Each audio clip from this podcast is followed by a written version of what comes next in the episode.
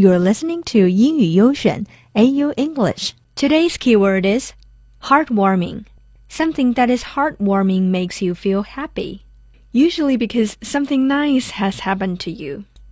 暖心的，感人的。Here is an example. Buying gifts for those we love should be a heartwarming experience. 为所爱的人选购礼物应该是一种很温暖的体验。 大家有没有觉得天气一天天变凉了呢？特别是早上和晚上。我们今天就来说一个暖心的故事，温暖一下大家的心。这个故事呢，发生在加拿大。One day, Godfrey Cotto, a 22-year-old student, was on his way home on a crowded bus.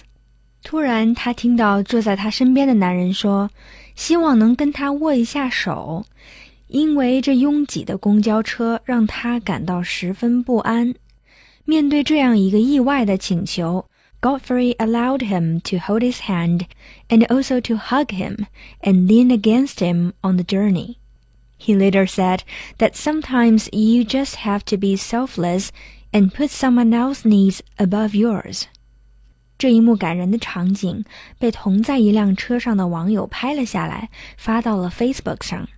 发照片的朋友说：“我不知道我能不能发这张照片，but I would like to say thank you to the guy who was sitting beside the special needs gentleman.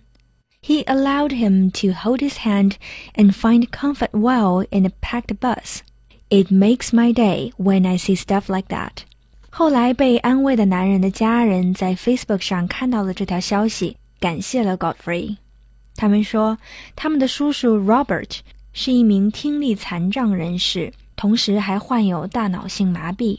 公交车上拥挤的人群让患病的他感到十分的紧张和不安。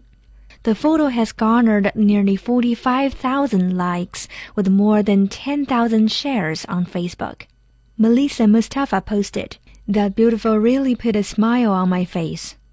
Jamin Sheffer said, Despite all the negative in the world, people are still amazing. Godfrey 自己说：“我之所以能这么做，是因为 I was raised by a queen。”让人想起电影《Kingsman》里面的经典台词：“Manners makes man。”在这个寒意渐重的深秋，当你走在外面的小路上，不妨给陌生人一个微笑吧，因为这有可能会点亮所有人的一天。See you next time.